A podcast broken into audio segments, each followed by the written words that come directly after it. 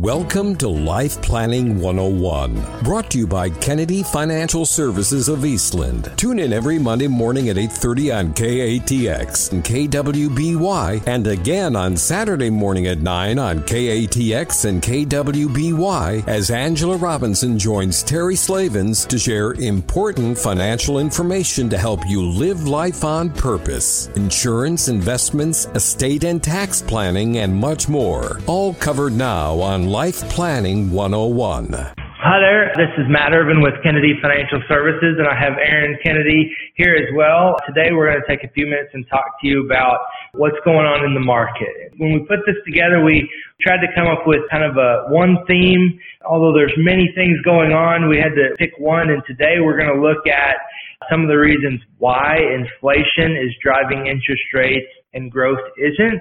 So I'm going to talk some about that and give you some insight, but uh, I want to turn it over to Aaron and say why, Aaron, why is inflation driving interest rates and not growth?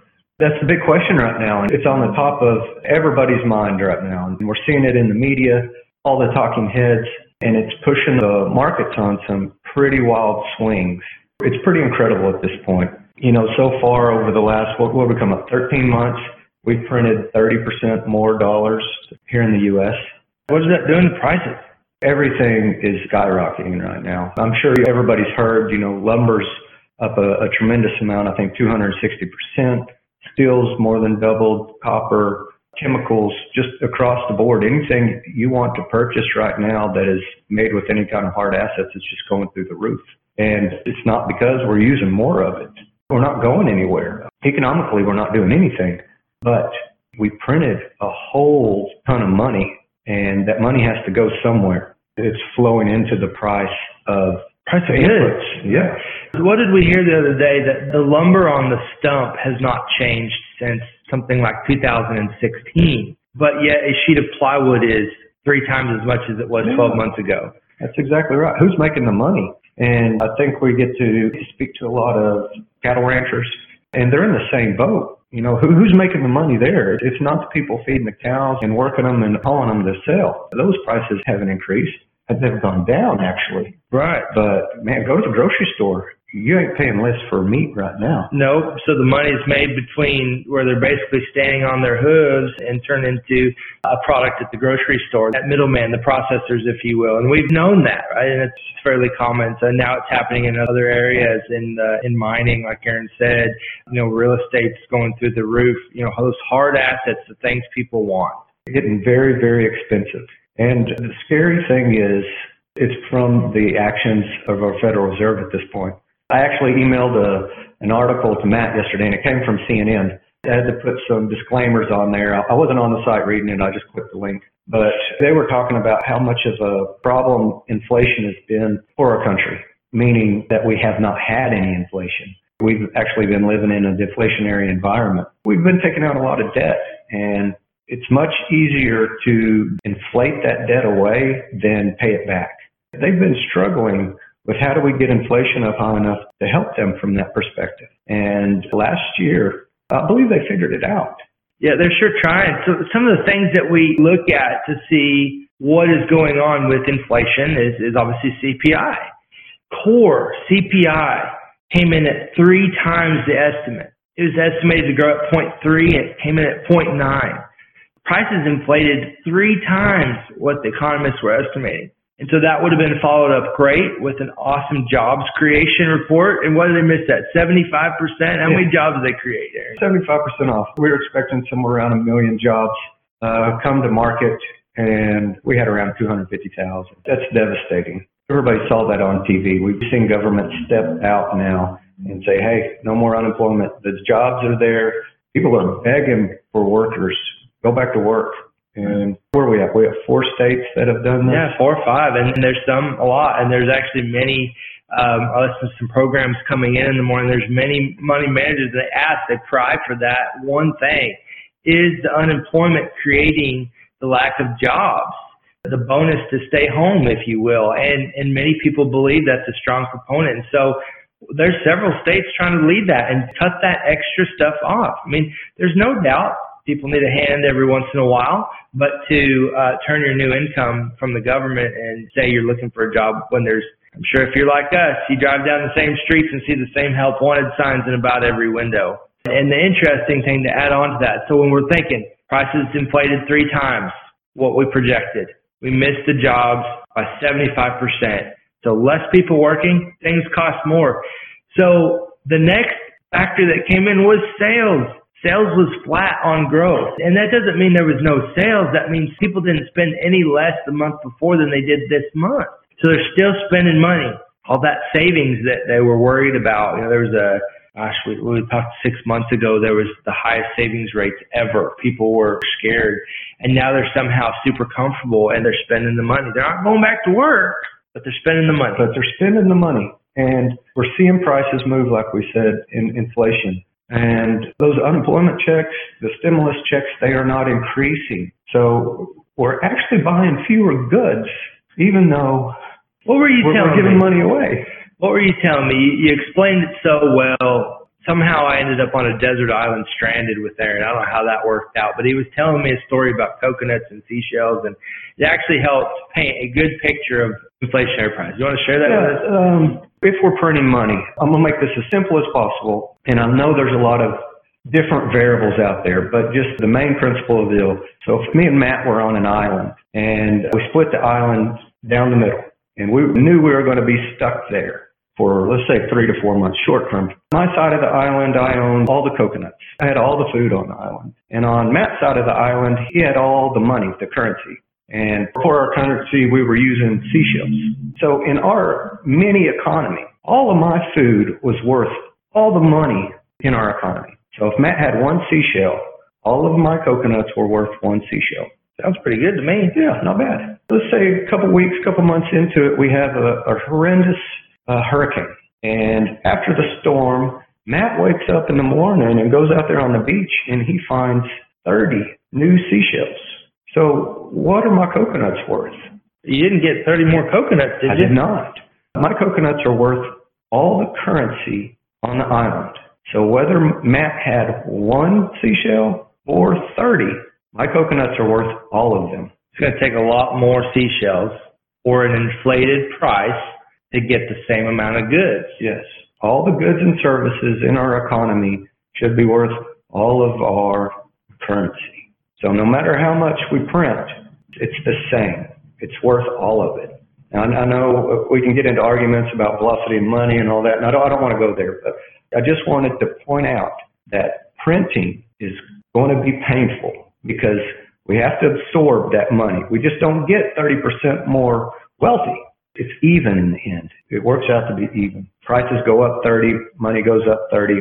We're exactly the same. Well, and, and demand, it's, it's almost a double-edged sword in our economy today because demand is up. You know, people are staying at home and so they're using more Amazon and getting more shipped goods and, and they're chasing it with more dollars. And so there's kind of a, more dollars are going after less goods, if you will. And it's, you know, Americans by our nature, we're greedy. There was a, a gasoline shortage on the East Coast. I'm sure everybody heard about it. Yeah. Grandma in her minivan with six cans of extra gasoline. We're hoarders heard somebody talk about uh, microchips this morning, right? So the, all the manufacturers are needing chips, phones, uh, automobiles.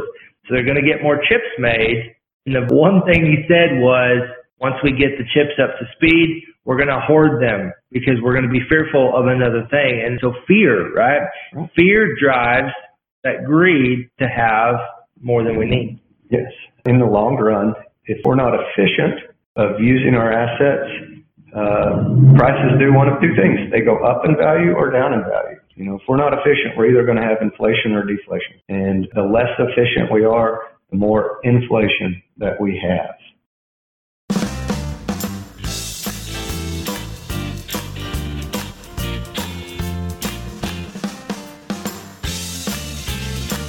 So where are we at today, Aaron? We've talked about kind of this uncertain environment. We've talked about things we're looking for. Even some of the best analysts that we follow are sitting in, in kind of in this, you know, wait and see mode. So talk to me about where we're at and some decisions that we may need to face. With this inflation problem, there's one main tool that our Fed uses, uh, and that's in, in increasing uh, interest rates. And one of the tailwinds we've had in this huge growth environment over the last 10 years was decline in interest rates. So if we start to go the other way, it's going to start putting the brakes on growth. I was just doing some hypothetical numbers for some illustrations earlier today. I took a basic model of growing a dollar's worth of revenue over uh, five, years. five years at 30%. And over that five year period, I discounted one at interest rates that we had eight months ago versus 10%. And over that short amount of time, that changed the value of those growth stocks by 50%. And you've got to know when you're dealing in growth, a lot of the times those companies are not making money at all. They're piling all their cash back into research and maybe their sales force. And a lot of the time, if you listen, you know, hey, this company's not going to turn a profit until 2031. This company's not going to turn a profit until somewhere way out in the future. So we're These trying, discounts are very, very important. So we're trying to buy on that. We're trying to buy future growth. We don't have a current dividend. So it's all about what's going to happen down the road. And then to your point, discounting it. So what that could mean is, are we curving the top or are we just getting started? Right. Where are we at? Where's it end? Last year we set a precedent of how we help in an economic downturn.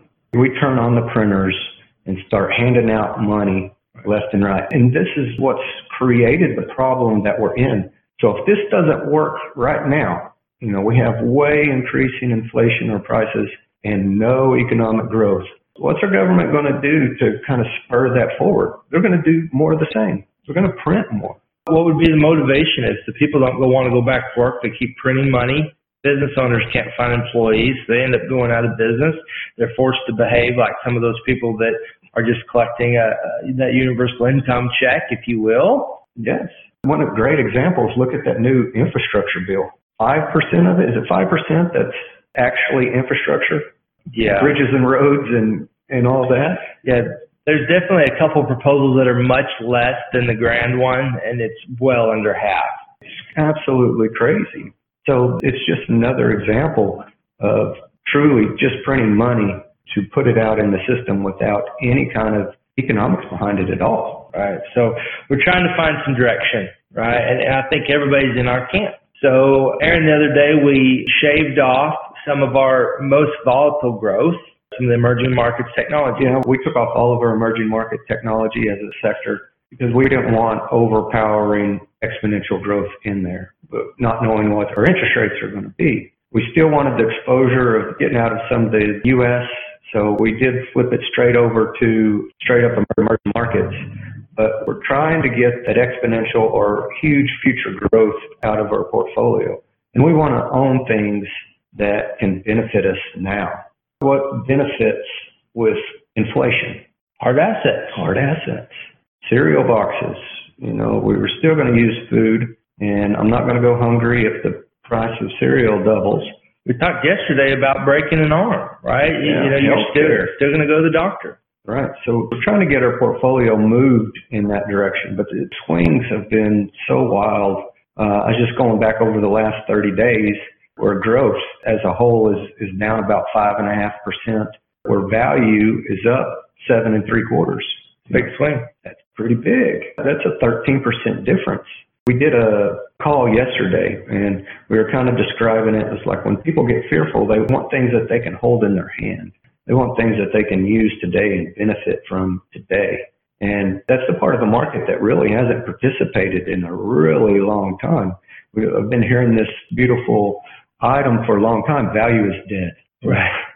Yeah, value is not dead though, right? So value is something that comes off the bottom. We've been in such an expansion mode for what's it been, 14 years yeah. or something to that effect. So, you know, value kind of took a step to the side. And then now that we saw some correction in prices, we realized that those airlines are not going out of business. You know, it may be a little slower than some others, but we're going to survive. Yeah that hope. We talk about hope. The hope. That's exactly right. And if we do get this economy back rolling, and that's an if, because we got to get workers. We have to get workers.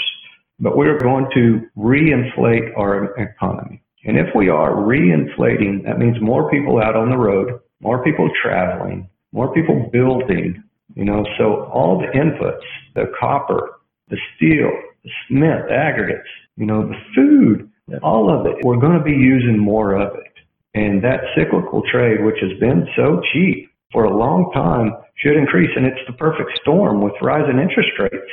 That's where you want to be. I want my things now. I want the things that are going to pay me something today instead of praying it helps well, 10 years from now. Yeah, I don't know what 10 years looks like now. No, we don't. And there's even the, risk of kind of a, a reset. We talk about a little bit of a reset to say, okay, we're going to have this jump in value. We're going to kind of have a pulse or a pause.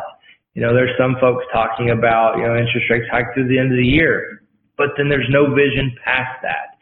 So we may hit a time that they go up and we have this kind of painful inflationary price and then things kind of give us give us a calm. You know, big picture, 2021 to 2023 is just a blip on the map. Uh, and if we're looking ahead, technology isn't going to slow down.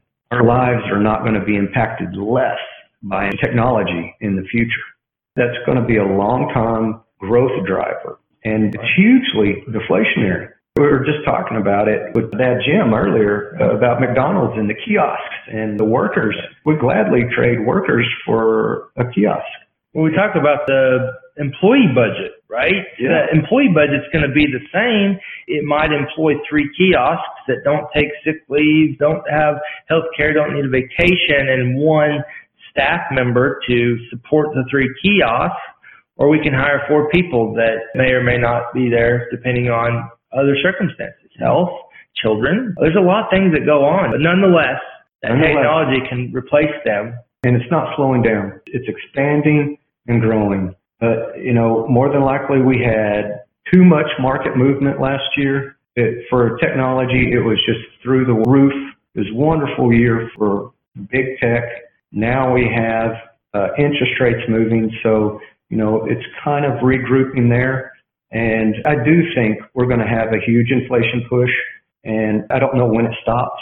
Somewhere between now and 2023, whether prices inflate 50% or whatever it is, then we're back in the same exact playbook as we were in 2019, where technology is driving down prices and we're right back to being deflationary. So this is all going to be short term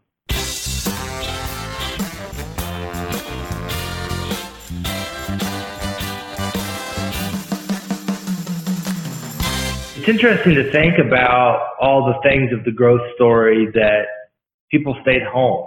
And there is a certain amount of, of workers that will continue to work remote. That's not going to change. But even some of the large banks are saying, all right, the JP Morgan said we will have the offices full by this summer.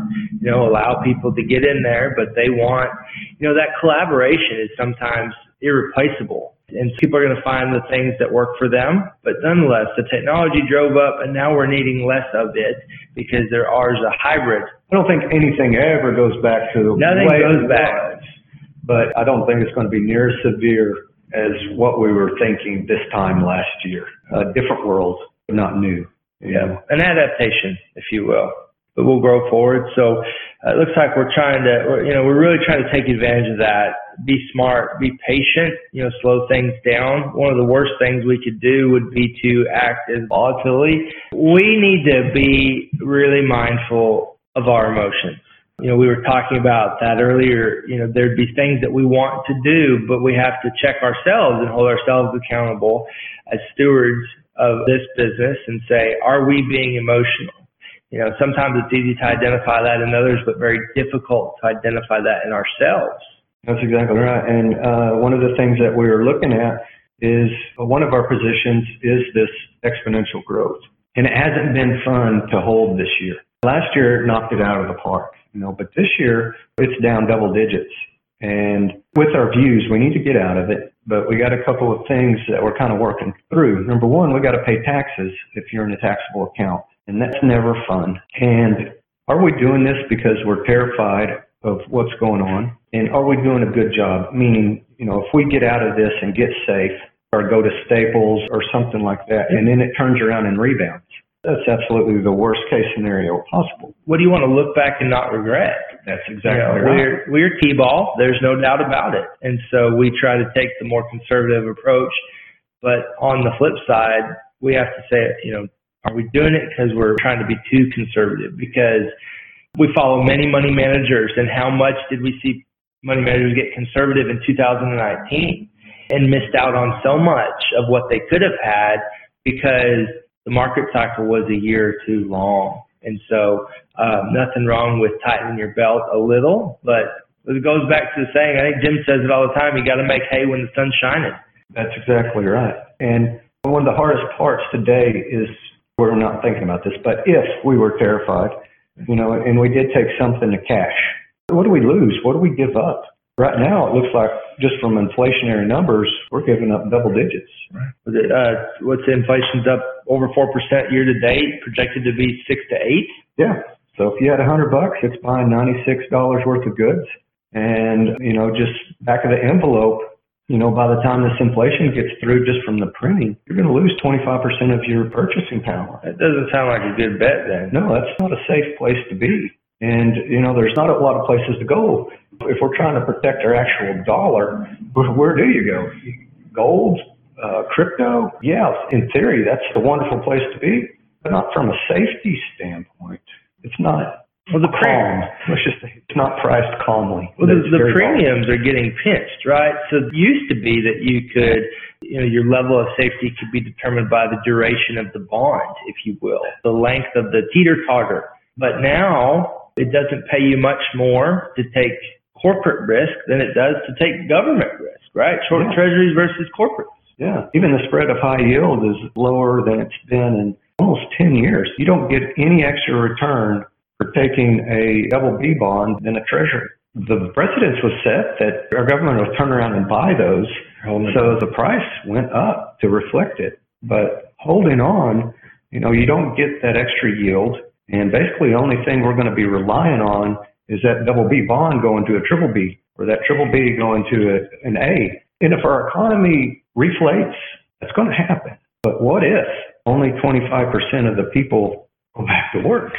And that's the key, right? How we reflate? We need to get people back working, and there's some big misses there, and we'll watch it as it comes. And the best thing that we can do is right now be patient and be nimble and let the data talk to us and try to make our best educated decision based on our disciplines. And we're not throwing out the playbook, we're sticking to it more sharply now. Because when we came out of the bottom, uh, in 2020, it's like you could crawl up on the ladder and grab at anything and you were going to make some money. You know, what was that? You talk about, uh, was it the 90s was that way? Yeah. Right? Monkey throwing darts. You know, So we're hitting the further out fruit where we got to reach more and we're not in the business of reaching too far. You know, you, there's too much risk of falling off the ladder. So we want to get back disciplined. And, you know, we talked today getting paid to wait. So we try to find things right now like some of those uh, things that are doing so well in value are also offering some incentive to, to hang out, right? They'll pay us to sit there and hold on to them. And these companies are downright cheap compared to what these growth companies were priced at. So it's going to be a place that we can still participate in the market. Um, we should still be able to get market returns. We just need to do it at a lot safer spot and not safe from not losing money. So for our compliance team, from a safe point We're of getting, Conserv- more conservative in our equity Yes. exposure. yes, So it's all about volatility. You know, we talk about risk and volatility a lot. Uh, we go through our stress test constantly to help illustrate that, and that's what we're talking about. You know, kind of shrinking up our roller coaster, if you will. You know, the Texas Giants not made for everybody. And so we want to, you know, shrink it up a little bit. I don't want to lose my stomach near as much at the bottom, you know, before I give it away. Are you a mini mine train or a Yeah. Texas Giant kind of So some, some days I want to jump on the Dumbo ride with my kids. But nonetheless, that's the most important thing always. We get your risk right. We stay focused. We stay disciplined. We stick to our fundamentals. And it's helped us through every situation that we've come to. And we believe it'll help us through every situation that we face. It looks different. It's not really different. We look back in history and can find relatable points. We stick to what we know. We're not throwing darts in the wind in the pitch black alley, right? We're trying right. to trying to stay focused and make those educated decisions. And we always encourage somebody has questions or concerns, please call us. We're here. Thanks, everybody. Really enjoyed this. Hope everybody else did as well. God bless everybody, and uh, we appreciate you and appreciate the, the families that we work with. Y'all take care. Everybody have a great week. Thank you for joining us for Life Planning 101, brought to you by Kennedy Financial Services of Eastland. Tune in every Monday morning at 8.30 on KATX and KWBY, and again on Saturday morning at 9 o'clock on KATX and KWBY for more Life Planning 101. Advisory services offered through Smart Money Group LLC, a registered investment advisor. Securities offered through Calton and Associates Incorporated, member FINRA SIPC. Kennedy Financial Services Services Incorporated is an independent of Calton and Associates Incorporated and Smart Money Group LLC.